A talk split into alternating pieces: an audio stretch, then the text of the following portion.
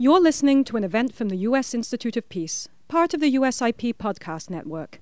For more information about our work around the world, visit usip.org and check us out on social media.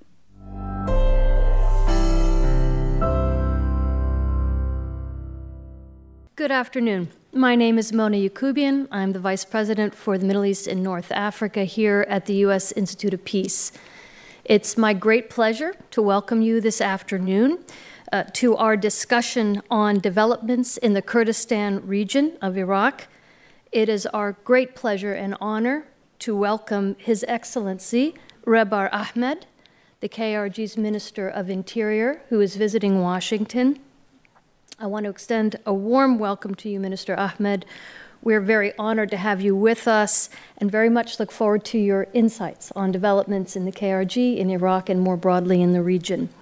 I also want to take this moment to extend a very warm welcome uh, to uh, the Kurdistan Regional Government Representative to the U.S., Bayan Sami Ab- Abdul Rahman. Thank you so much for our longstanding partnership, for your cooperation uh, with USIP. Let me also, and in particular, ex- express our gratitude to the American University of Kurdistan, with whom we are co hosting today's event. We've had the great pleasure of partnering with the AUK on a number of events, including a key conference that addressed the issues of security and climate change. This was part of the Middle East Peace and Security Forum, which was held in Dohuk earlier this year. A special thanks to Dr. Honar Isa, the Secretary of the Board of Trustees at AUK, whose efforts have made this collaboration possible. Let me just take a moment to speak briefly about USIP's work in Iraq. This year marks the 20th anniversary of USIP's work in Iraq. It is, I believe, the longest continuous presence we've had in any country globally. Our partnership with the government of Iraq, the Kurdistan regional government, and the Iraqi people has not only helped mitigate conflict and build peace in Iraq, but it has enabled sharing analysis and lessons to inform policy and policy making, both in Iraq and here in Washington. And it is in that light that I think we are particularly grateful for today's discussion. This event really underscores the power of the partnerships that USIP has, both for our work on the ground and in enhancing our understanding here in Washington of developments in this complex region. After brief welcoming remarks from Dr. Isa uh, and Representative Abdurrahman, USIP's Director of Middle East Programs, Sarhang Hamasaeed, will moderate a discussion with Minister Ahmed. With that, I'm delighted to hand it over and welcome to the podium Dr. Isa, uh, who has, as I said, served as the Secretary of the Board of Trustees of AUK since 19, sorry, since 2017, not that long. Dr. Isa, welcome. Stage is yours. Thank you. Okay, thank you, Mona. Uh, Your Excellency, Minister uh, Ahmed, um, esteemed diplomats, scholars, distinguished guests. I extend a warm welcome on behalf of the Middle East Peace and Security Forum um, and, um, and the American University of Kurdistan. Today we gather here in Washington, D.C. for our AUK USIP event, and it is an honor to have you all, us, to have you all with us. Uh, the MEPS Forum, hosted by the American University of Kurdistan, serves as a vital platform for fostering dialogue and collaboration among academics, intellectuals, and decision makers through inclusive discussions and academic research, our aim is to promote understanding, uh, resolve conflicts, and enabling uh, stability, enabling enhancing stability in the Middle East. We encourage innovative ideas and initiatives that will contribute to achieving lasting peace and security in the region. Today's event is one of several initiatives leading up to our annual MEPS Forum where we will delve into topics such as peace, security, climate change, and reform in Kurdistan region of Iraq. I would also like to express my gratitude to His Excellency Minister Rebar Ahmed for accepting our invitation to participate in our panel discussion. I would also like to extend a heartfelt thank you to the U.S. Institute of Peace, particularly Ms. Mona and Kaysar Hang and Yomna, for their, uh, for their unwavering dedication to our partnership. Additionally, I want to acknowledge the continuous support of KRG representative Ms. Bayan Sami and her incredible team, as well as the generous backing of the AUK Foundation, who have been instrumental in supporting the Middle East Peace and Security Forum since, it, since it, its inception in 2019. Lastly, I would like to express my appreciation to each, uh, each and every one of you for your presence and active participation. I hope that you will find today's conversation with His Excellency Mr. Minister uh, uh, of the Interior enlightening and engaging. Uh, now I would like to ask uh, Ms. Bayan Sami Abdurrahman to deliver a few words from the podium. Thank you.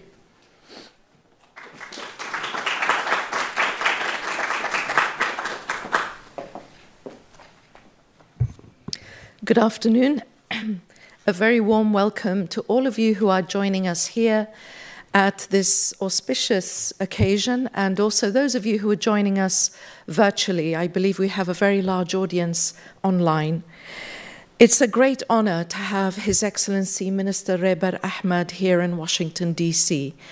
Uh, as you all know, he is the Minister for our Homeland Security, uh, his ministry deals with border protection, policing, the well being of refugees and IDPs, uh, countering drug trafficking, uh, uh, terrorism financing.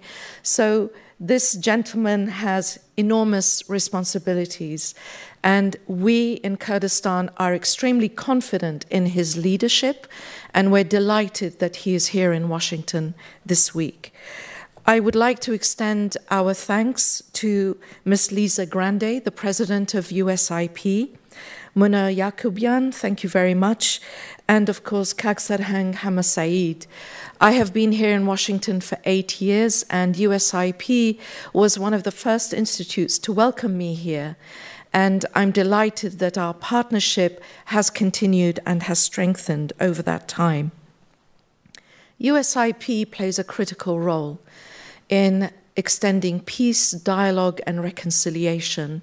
And as I remarked earlier on today, it's an institution in Washington that does not suffer Iraq fatigue. And I think we should all be grateful for that, and we should all appreciate USIP's leadership in this field.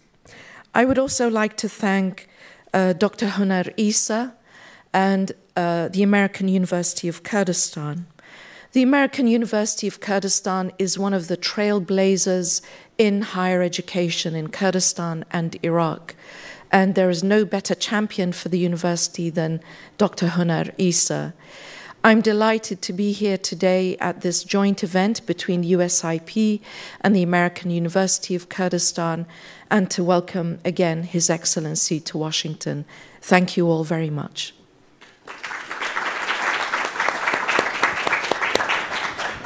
Well, thank you, thank you, uh, Ms. Bayan Rahman. Uh, welcome, everyone. Uh, my name is Sarhang Hamasaeed, Director of Middle East Programs here at USIP. I have the pleasure and honor to be on stage with His Excellency uh, Minister Rebar Ahmed, uh, and uh, I would like to also express my appreciation for the partnership between USIP and the KRG over the years on projects of conflict resolution peace building, and for the partnership of uh, the KRG representative office here in Washington and the American University of Kurdistan. So thank you, uh, Kak Hunar, and thank you, Bayan Khan. Uh, so for, our, for those who are joining us here uh, and those who are watching online, uh, we will be delving directly into questions. I'll start with some questions to the minister, And then we will welcome your questions here the, through uh, question cards and those who are watching us online uh, through uh, the chat uh, box on the USIP website under the event page uh, to send your questions uh, that way. And uh, or tag us on Twitter with the hashtag Rebar Ahmed at USIP, as you can see on the screen for those who are here. we would like to make this an interactive discussion as much as possible. So in terms of uh, the, obviously there are three domains that we can uh, think of for this discussion, Your Excellency. Um, uh, the, uh, what developments inside the Kurdistan region, developments uh, in Iraq, developments in the Middle East, and developments uh, at the global stage. And obviously, there are probably four or five categories of themes we can talk to, uh, such as democracy and governance, uh, security, economic reforms, and uh, climate change, uh, regional dynamics, and global dynamics, in addition to then the role and the partnership with the United States between the Kurdistan region and the United States, the KRG and the United States. So hopefully, we will be able to cover as much ground. And I cannot think uh, of a better person from the Kurdistan region, really, at this particular moment, to come and talk to us about the security dynamics. His, uh, His Excellency is the heart of the uh, security and the political uh, dynamics, and he was one of the top contenders for becoming the president of Iraq. So he, he is in the thick of the dynamics. Uh, Your Excellency, welcome again. Uh, if we can start with a big picture uh, question.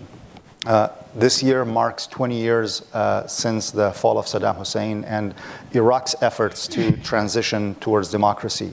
Uh, so in that, and then we are now about seven months into the most recent, uh, the most recent government that has been formed as a result of the 2021 uh, elections. Uh, so if we look at democracy and governance from your perspective, where do you assess uh, Iraq's democracy and governance to be uh, after 20 years and seven months into the Sudani government? Well, thank you very much. First of all, I am so privileged to be here, and thank you very much for USIP and the American University of Kurdistan to invite me to this uh, important events and this uh, to be among our friends in Washington. Uh, I am so grateful to be here, and thank you very much for all of our friends who are here uh, attending the, uh, this interview. Regarding the uh, democracy and progress in our country, in Iraq, everybody knows about the change happened after 2003.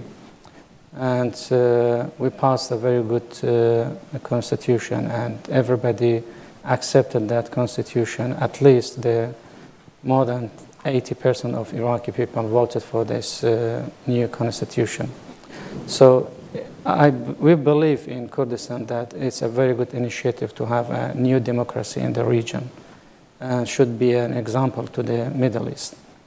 Uh, if you look uh, to the last two decades, uh, just to uh, following the process regarding the implementation of the constitution and how we run the country together with our partners in Baghdad. I believe it's a, a new process and uh, maybe it will take more time to understand the change because uh, Iraq is not uh, contain just one sect or nation or religion. Iraq is uh, containing different components, which is the Arabs, Kurds, Christian, Yazidis, Turkoman, different components, and Shia and Sunni are part of the process. So, uh, to look at the history of Iraq, it's not easy to turn just uh, by changing the regime from a dictatorialship to a democratic and a democratic ship. It means that we have to change the mentality of the decision makers, even the, the population itself because uh, within the uh, new mentality and uh, to give up that centralism of thinking is the main way to accept each other and to accept the change happened after 2003. Uh, unfortunately, we are suffering from unimplementing the uh, constitution. Regarding the uh, problems between Erbil and Baghdad, uh, they are highlighted in uh, constitution within the Article 140, the disputed area. Had, uh, nothing had been achieved on the ground. Uh, on the other hand, in daily basis, we are uh, receiving some pressure in around Kirkuk province itself that some chauvinist peoples who are trying to repeat the same policy and the same process against, uh, more specifically against the Kurds and Turkoman around the city. So we are facing more pressure in different uh, issues. Uh, in that, uh, within the Peshmerga, there is no support from the federal government to our forces. Still, we are suffering because there is no good equipment to Peshmerga, no training, no um, releasing salaries. Even the budgets are, are, one of the main uh, problems between Erbil and Baghdad. But when it comes to the democracy and the process itself, we are very frequently, we are holding our elections in Baghdad. And there is change, changing the, cabinets in different occasions. But the problem is what can those cabinet achieved? And where's the stability? Where's the prosperity of the country? With all of those large numbers of revenue and the financial support, and with that uh, biggest budget in the country, no services still taking place in, in different provinces in Iraq uh, accepting our region in Kurdistan. So the progress had been made in our region within our uh, that small portion of budget which came from Baghdad and according to our ability uh, with our selling the gas and oil, we did a very good job in our region and we tried to transfer our experience from our province to other part of Iraq. And we are totally supporting the democracy and the, um, delivering services to other part of Iraq. And regarding the new cabinet in Baghdad, as you know, uh, it formed after a struggle between all the partners in Baghdad. We will part of this, and still we are supporting the new cabinet after we signed a new agreement between all the partners regarding the political uh, agreement and even the uh, cabinet program which passed by the parliament. Um, we are somehow optimistic to the future that uh, the new prime minister will uh, be able to implement uh, the political agreement and uh, implementing the constitution itself because some of the political agreement and the cabinet program is uh, linked to this constitution. For example, still uh, the federalism is not uh, implemented in, in Iraq. Only we have just uh, Kurdistan region as a federal uh, region. So we have to have a new uh, assembly, which is the Federal Assembly, which is uh, mentioned inside the Constitution. So, inside the uh, political agreement, there is uh, an article that within the six months, we have to have some new laws. One of them is the hydrocarbon laws, and the other is to uh, amendment the uh, federal court laws and uh, the third one, and the most important, is the Federal Assembly, which uh, till now nothing had been achieved. However, we, together with our partner in Baghdad, we worked uh, on a draft regarding the hydrocarbon law, but unfortunately nothing had been achieved because of the competition inside the parliament within the new law of budget. So uh, we are uh, very supportive, and we are very close to the prime minister in Baghdad. And the relation between our uh, cabinet with the federal government uh, is so good, and the prime minister himself, uh, His Excellency Masroor Barzani, is very supportive and support the uh, prime minister in Baghdad uh, to let him act as a prime minister for everybody in Iraq. And uh, we believe that uh, this new prime minister, he has that ability if others will let him to act as a prime minister for everyone.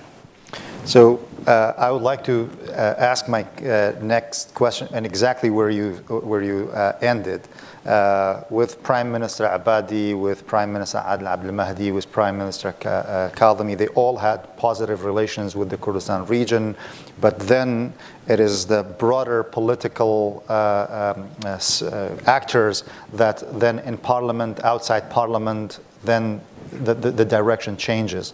Uh, so in looking at the budget experience, looking at the, uh, at the uh, uh conversations about the, the hydrocarbon law or the energy law or the oil and gas law, um, many people in Iraq use the term last opportunity. This was the last, the government of the last opportunity because for the past 20 years, uh, yes, there has been progress, new constitution, as you mentioned, elections, but you also mentioned some of the challenges that made governance difficult. Uh, go- Iraq is a diverse country, as you mentioned. Governing in that diversity has been difficult. So, when the Iraqis talk about this is the last opportunity, what, and the leadership talk about this, what do they mean this is the last opportunity? And what could be done so that this does not become the last opportunity and the political agreement actually is implemented? Well, I don't like to say that it will be the last opportunity. Uh, but uh, I would like to say that uh, we are facing the same problem, uh, but in different time and in different shape.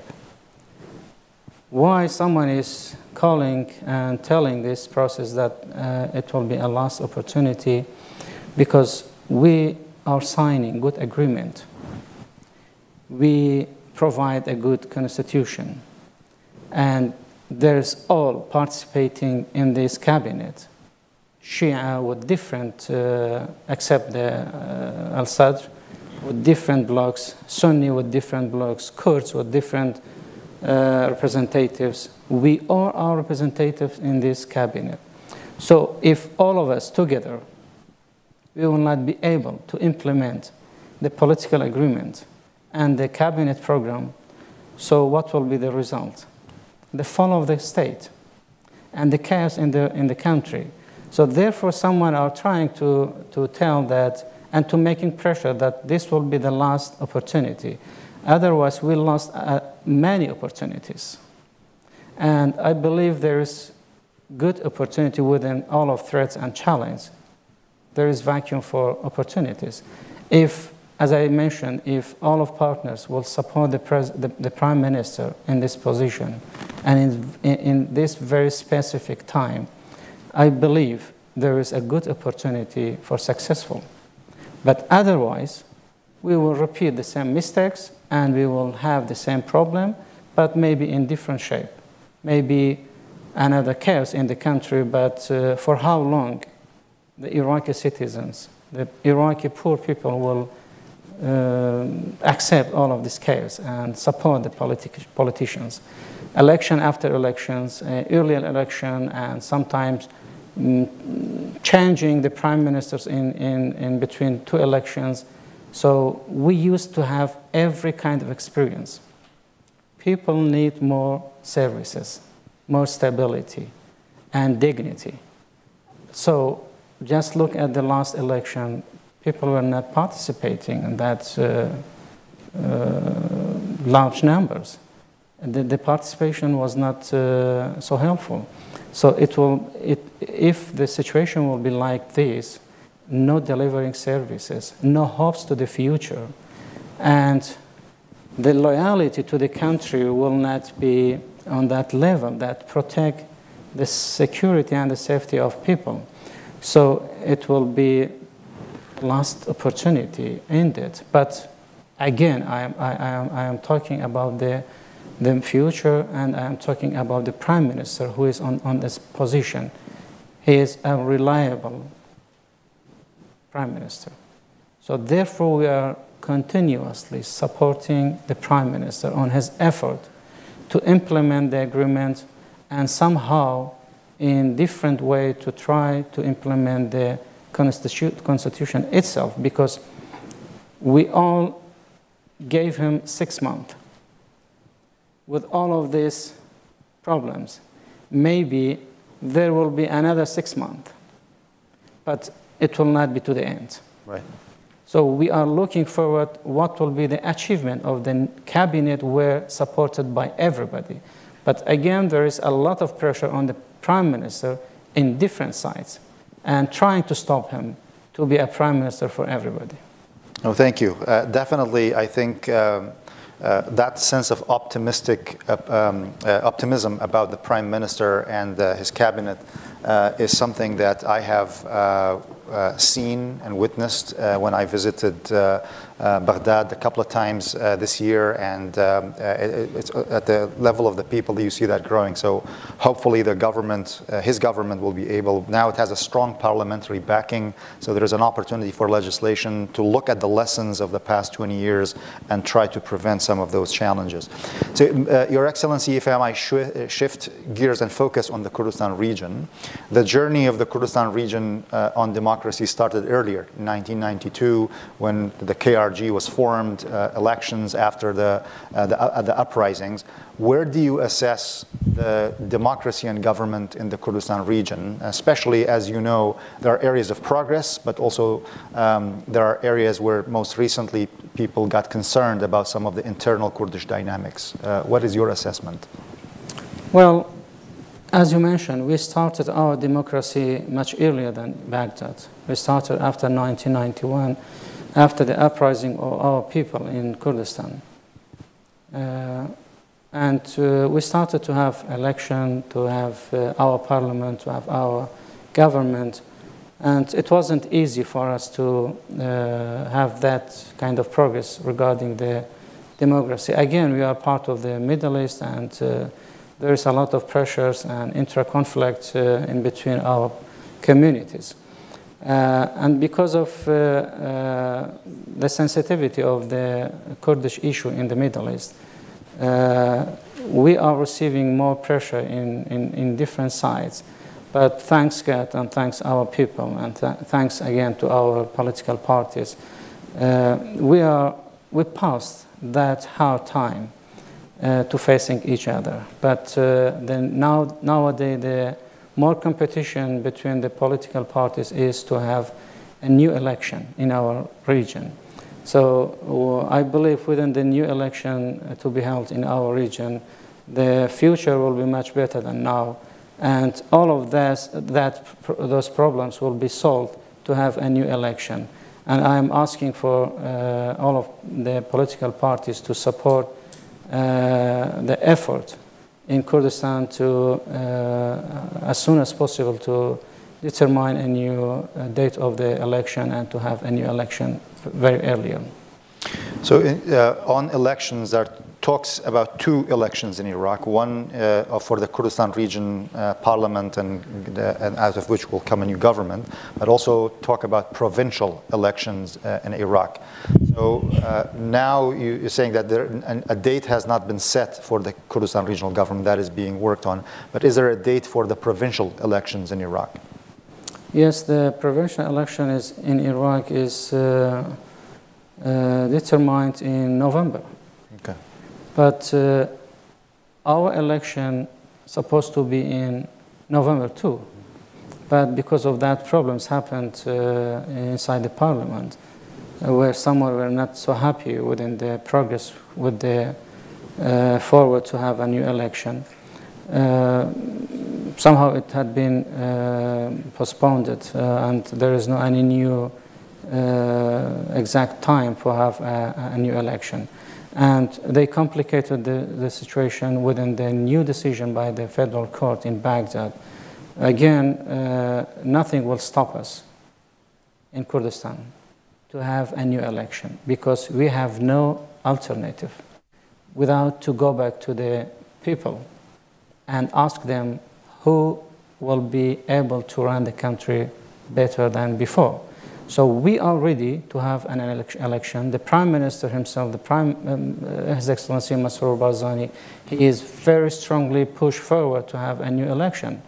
And uh, we are ready now, but it's somehow the, the High Commission of the election in Erbil or in Baghdad who will be able to run this new election? This is the question. Otherwise, we have no any alternative for not having an election, even if it will happen this year or the next year. We should have an election, and we have to accept the results.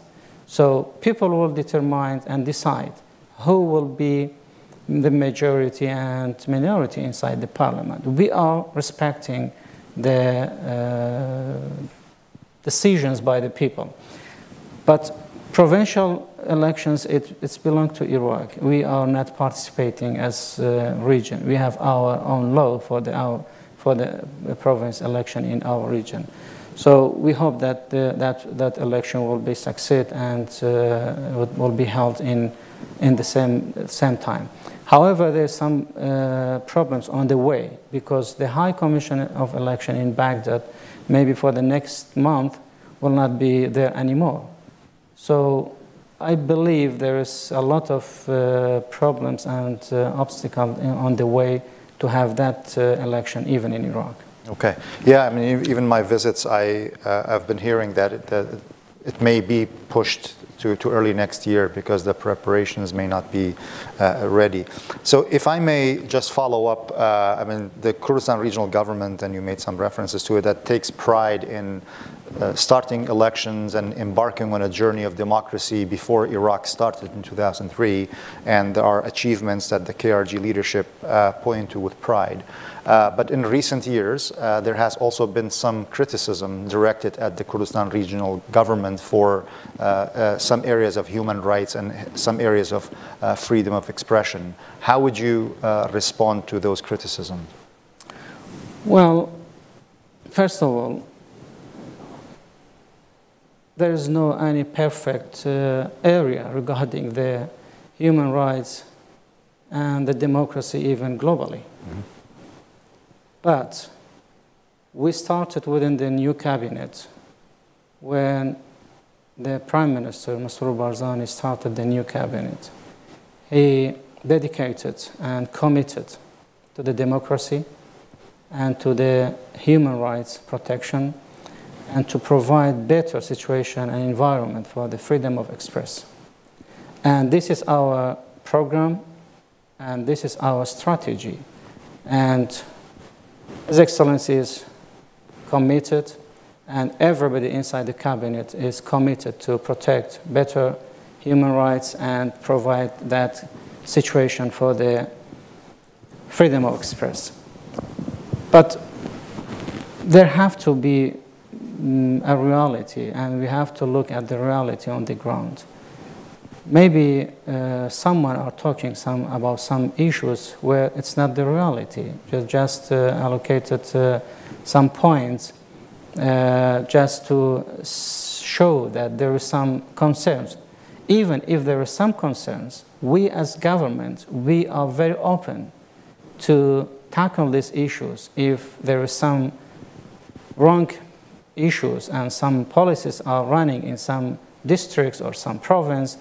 It's not our strategy as a, as a cabinet, and totally we are oppo uh, opposite to this uh, uh, process.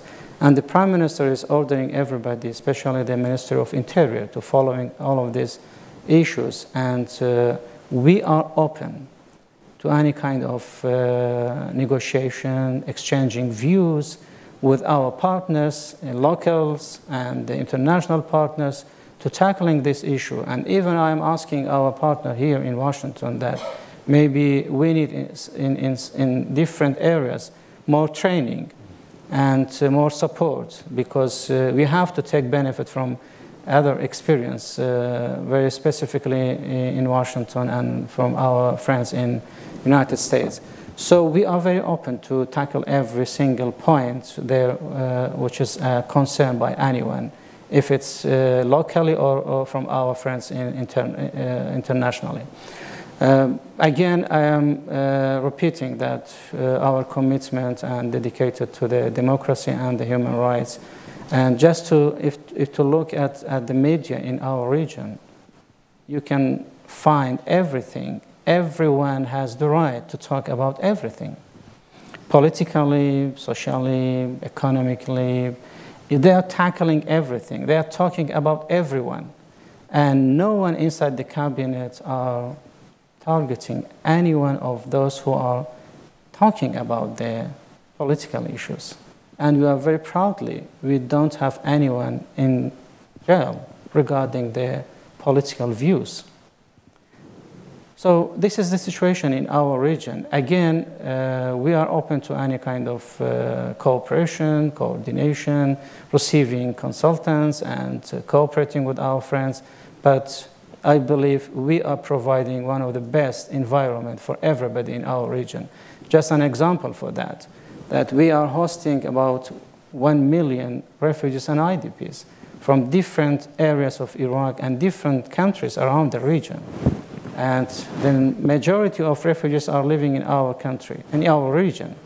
And those people who were suffered when ISIS came and still who are suffering any kind of pressure in different province in Baghdad, in south of Iraq, in different province in Iraq, the only area to think about and to live in peace and secure and in dignity is our region we are providing that environment for everybody in our region. So how will be the case for our citizens in, who are originated in our region? Therefore, we are very proud of that of coexistence and accepting each, each other. I believe that democracy started from to accept the differences. We are very proud of this point. We don't care who is belong to what religion who is belong to what ethnic group or sect. You can find out in, in every single city in our region that everybody is living in a peace, which is one of your main goals as an USIP. So we are so pro proud for this process and this coexistence. As I mentioned for our, our friends that it's not just for media or the, for politics. These are values we believe in. If the international community will support or not, we as a community, we grow up with this culture. We grow up with the values to accept each other. Therefore, the less number of fundamentalists in our region affiliated with ISIS, even at the the top time of the ISIS were controlling every area in, in, in Sunnite uh, province. So this is that values. I always ask my, uh, uh, our, our, friends that it's not just our duty to protect these values, to protect this region.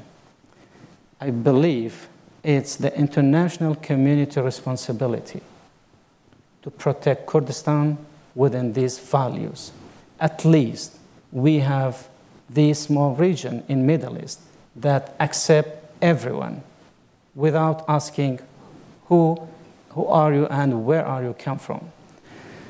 Just to give you a small example why we are accepting each other and why it's, it becomes a value. In my small village in Barzan, there were mosque, church, and Knesset. These different religions and these different temples were in a small village. And the distance between all of these temples was just meters.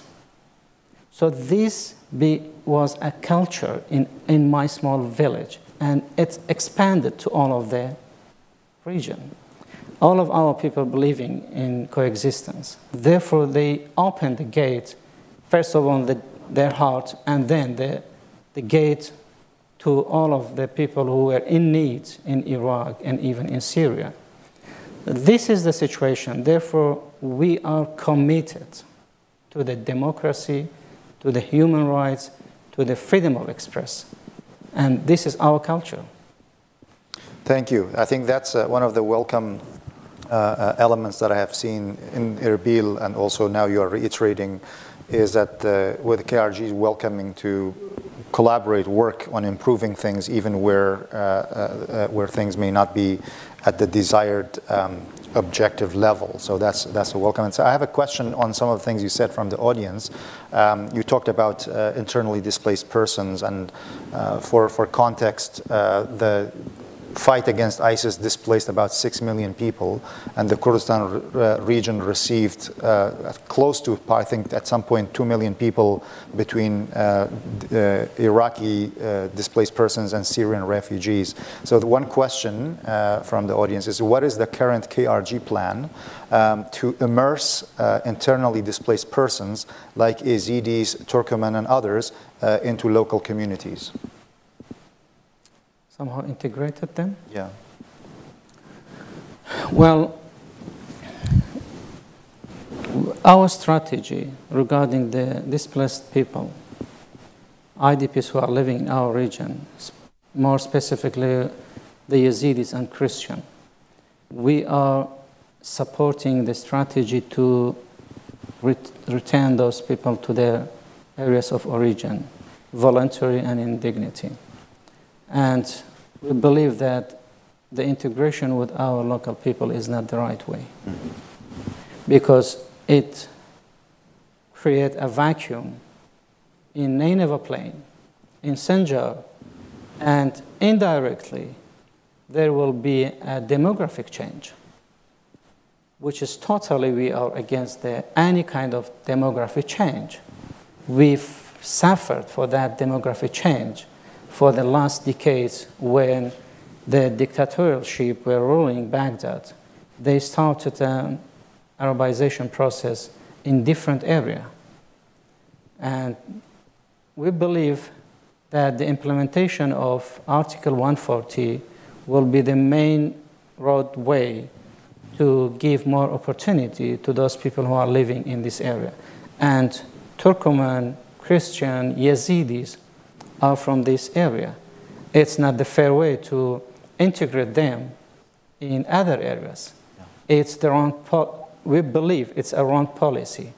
We have to provide a security, safety, services, and hopes to these people to go back to their homeland. This is the right way. Therefore, we signed an agreement you know, with the federal government regarding the normalizing situation in Sinjar. Mm-hmm. And uh, the aim of the agreement is to convince Yazidis to go back to their homeland. Otherwise, who will fill the gap? A large number of Yazidis are living in our camps and in between our cities, more than 350,000. Still, they are in, in, in the camps in, in everywhere. But if you ask, are you are agree on the situation inside the camps? Totally not, because it's not the, the best way. But they are preferring to stay in camps, not to go back to their homeland. And there is many factors. But totally, we in KRG are opposing this idea that integrating people Turkoman, Christian, Yazidis, they are welcome in our region for long term. But to integrate them, so what will be the alternative for the homeland, for the disputed area? Right. It will, it will make a disaster for this area. Therefore, it's not the right policy. Clear. So I, uh, before I move to ask you about security, uh, we have another question from the, uh, uh, from the audience from Julia. I think it relates to some of the things we talked about, elections. And so the, uh, the question is, does the gender quota system in place in the KRG encourage the inclusion of more women in the government? Yes, exactly. And uh, we hope that we will reach a point that without quota, the women will be that large number represented in the mm, institutions like uh, parliaments, like governments, like uh, inside the mm, political parties' leadership, and uh, there's a good progress regarding this issue. Uh, large number of women they win the elections, even for the Iraqi parliament and for our parliament in Kurdistan, without quota, and they were gaining more votes and more than men. So there's a very good progress regarding the women role inside the institutions. And by the way, uh, the Prime Minister is uh, uh, very supportive in this regard. In this cabinet, we have three uh, women ministers. And uh, in different uh, positions, when there will be a replaced by a new members, we are insisting to have a woman and uh, I am the head of the committee to implement the UN Security Council Resolution 1325. So we are working very closely with the High Council of the Women and Development. Uh, we have inside our ministry a very active general director which is dealing with the violence against women and children. And we passed a very good law in our parliament to protect the, the women from any kind of violence. And we just tried recently to have uh, a new bill of the law to modify the, the, the, the, recent law to the better condition, to provide better condition for women inside the workplace. So I believe there is a huge effort is going on in our region regarding the women uh, participating in ruling the region and being a leadership. Thank you. So, if I may uh, transition to security, as uh, Representative Rahman um, talked about, um, yeah, that part of your portfolio is homeland security. It has several components. Um, so, Iraq, the Kurdistan region, has dealt with the threat of Al Qaeda, threat of ISIS. Uh, you have the, um, uh, the PKK, you have uh, uh, Turkish operations, you have Iranian uh, operations. As minister, what are, how, do you, how do you assess the biggest threats to the Kurdistan region right now, and uh, what help or assistance are you getting from Baghdad and the United States to deal with them? Well, we are living in a very complicated uh, geography. And uh, we are receiving multi pressures. Yes, as you mentioned, uh, PKK is one of the challenges. And again, PKK is one of the main challenges in Sinjar and the main restriction on the way to implementing the agreement because there are controlling many facilities inside the district, and they are not helpful to leave, to let people to go back. ISIS still is one of the main threats to, the, to Iraq and to the region in, in the Middle East, not just in Iraq and uh, even to our region. Uh, unfortunately, still there is a big gap between uh, Peshmerga forces within the Iraqi security forces uh, uh, still there is two front line who are facing each other in different areas. But uh, there's good understanding between Baghdad and Erbil to have uh, joint operations and uh, to create, to have, to establish a joint brigades. There is good effort to, uh, after the new budget, to pay salaries for those two brigades, and it takes a lot of time.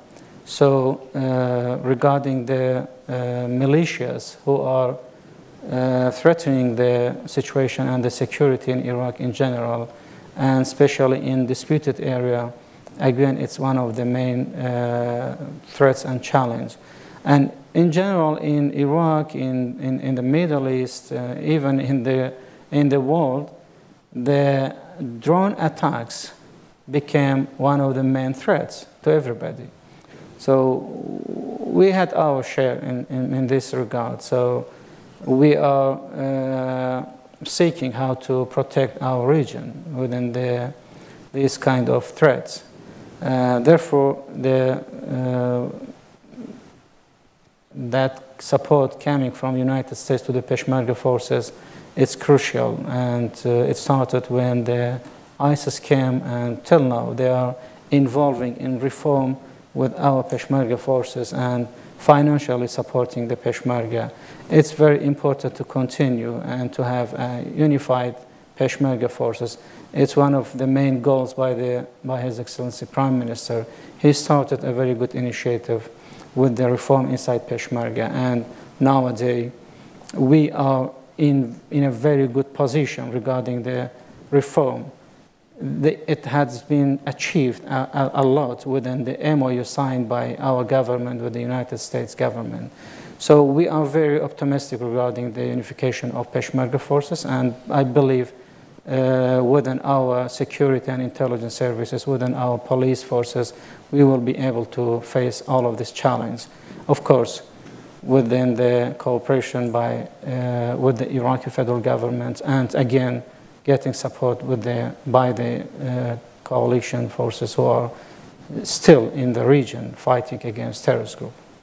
So if I may uh, follow up on the assistance and relationship with the United States, and the relationship historically moved from protection when Saddam was in power, there was attack, the no-fly zones, to uh, uh, assistance to rebuild the region, to partnership in the fight against Saddam, where the Northern Front to remove Saddam was established, and then in the fight against ISIS. Today and looking into the future, where do you see the areas of collaboration, partnership between the Kurdistan region and the United States? Well, as I mentioned, uh, the, there is a lot of challenge in, in, the, in the region. Uh, we believe that uh, we in Iraq in general, and more specifically in Kurdistan, we're still in need to have uh, United States as a partner, as a main partner to support our security and our Peshmerga forces, even the Iraqi military forces to stand up with uh, and to face all of that challenge. Because believe me uh, we be able together to defeat isis militarily. But uh, still there is a high potential for this group to reorganize themselves. And even they are uh, targeting Peshmerga forces, Iraqi security forces, and uh, the main part of the fundamentalist organization is the ideology itself. So we have to work together very closely with Iraqi federal government, with the United States, and even with other partners, international partners, to face these fundamentalist people. Because the ideology is not, not being tackled by, by anyone. It will take more time, maybe decades, to uh, normalize the situation. I always said that to win the, the war, it's much easier than to build a peace. So now we are in, in the, in the post war position. We have to continue the mission and to finish the mission and to try to build that peace in, in our country, in around the region, because otherwise, any kind of fail will be disaster to all of that effort and those sacrificed, those people who sacrificed to provide this situation for everybody in Iraq. So thank you. If I may combine a question from the audience about climate change in the Kurdistan region, and it's my understanding that's an, another area, especially under the Biden administration, where Iraq and the Kurdistan region are focusing on. Can, what, what, can you tell us about cooperation on climate change, and how do you see the uh, challenge of climate change in the Kurdistan region? Well, uh, we in Iraq in general and in Kurdistan, we are suffering from the climate change. Uh, more specifically, we are facing, uh, in winter, we are facing floods in different areas, and in summer, lack of water resources. So both axes are acting in our region. And uh, to to talk about the uh, other part of Iraq, there is lack of water resources in south of Iraq, and it will be Iraq will be one of the main countries who will suffer from the climate change. Naturally, but again, with our neighbors, we are facing some challenge. They are stopping flow of waters to the uh, supply rivers to the Tiger and uh, Euphrates and Tigers. So Iraq will be uh, one of the main countries, and uh, I believe for the next years, uh, we in Kurdistan we will face that uh, wave of displaced people mm. because of the climate change in south of Iraq. And within the Kurdistan itself, uh, specifically in Erbil, if you look at the level of the groundwater, it went more deep. Yeah. Before, if if a couple of years it was from 200 meters, now it becomes 600 to 700 meters. So we tackle this issue, and the Prime Minister Masroor Barzani is very taking care about the climate change in Kurdistan. And uh, we started to have more reservation of water resources, and we started to build that small ponds that provide uh, rainfall from the winter for the agriculture issues and even for the water ground uh, table. And we started to uh, use other resources for the energy production. The solar uh, energy is one of the fields that uh, the Prime Minister is very interested, and he started a very good initiative regarding the, to have a new projects, even with the private sector and within the uh, public service itself. So we are suffering from this, but uh, the consequence will be appear for the next years. Thank you. So I, uh, we have only a few minutes, and I have two important questions raised here. I want to make sure, so we may run a little bit, uh, a few minutes over. So I have one question, uh, two questions from uh, the audience. One is, uh, how do you deal with Iranian military threats regarding the Iranian Kurdish opposition and other issues? So that's one question. The other question is fighting corruption was the most important slogan raised by Masroor Barzani's government. And uh, at the beginning, um, has any uh, prominent figures been prosecuted for corruption? Well, if I start from the corruption, it's one of the main fields that the Prime Minister started a reform.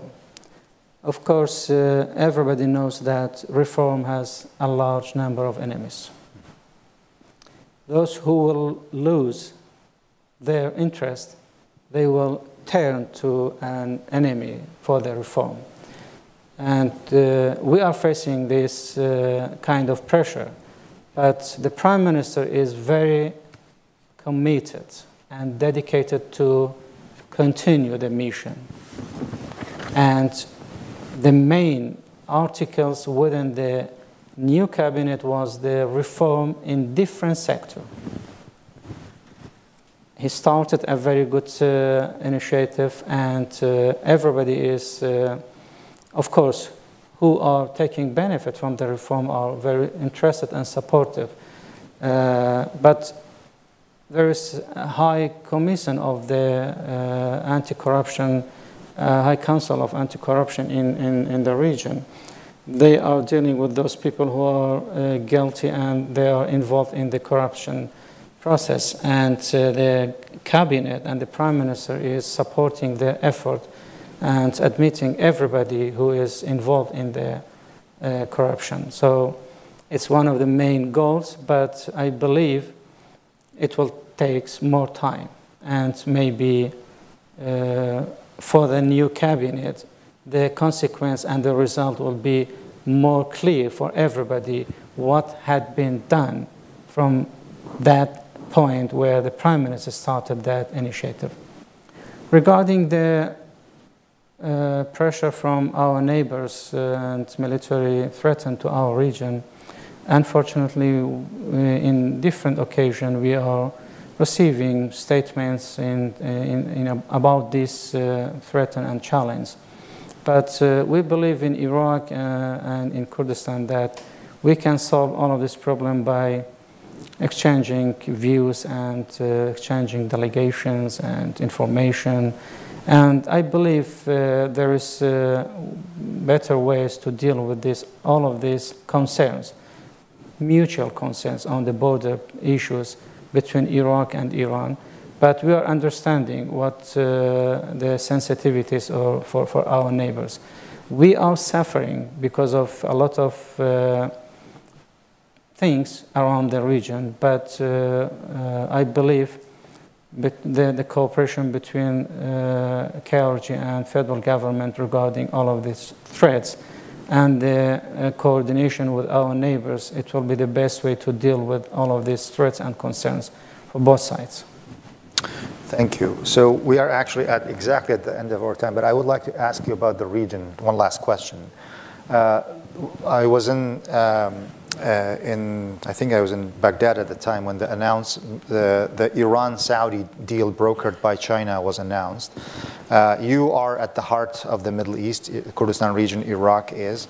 Uh, from your perspective, um, I heard two, two different views uh, from the Kurdistan region. Those who believe that de-escalation in the region is good for Kurdistan, for the region and for the Kurdistan region, for the Middle East region and the Kurdistan region.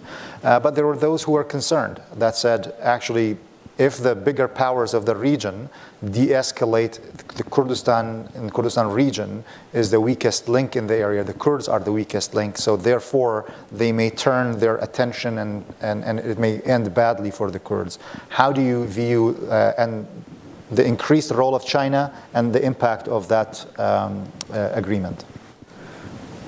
Well, Middle East historically is one of the main strategic geography for every superpowers in around the world.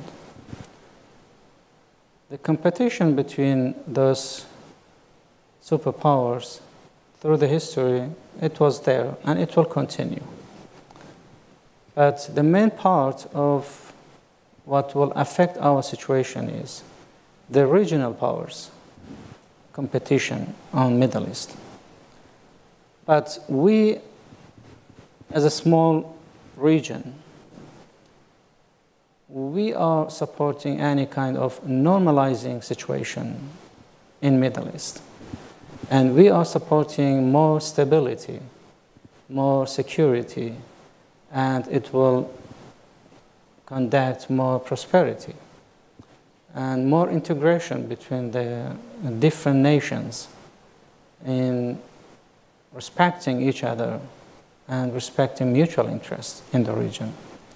Uh, I believe uh, to normalize the situation between any different countries, it should not be on other interests. So uh, we will do our best to be able to uh, be partner, a good partner, a good supporter to the normalizing the situation and providing more safety and stability. Because within this stability, within the security, uh, we believe that uh, there will be a, uh, an economic progress and better uh, opportunities for everybody to exchange and to have better interests in the region. So I believe uh, in every single threat and challenge, there's an opportunity. There's an opportunity. Well, I think that's a good positive note uh, to end on. Uh, I would like to thank you so very much uh, for taking the time to be with us. I would like to thank uh, our participants here in the, uh, in the room and those who are watching online. I appreciate uh, your time. Uh, so please join me in a round of applause for the minister for his, uh, his remarks and time.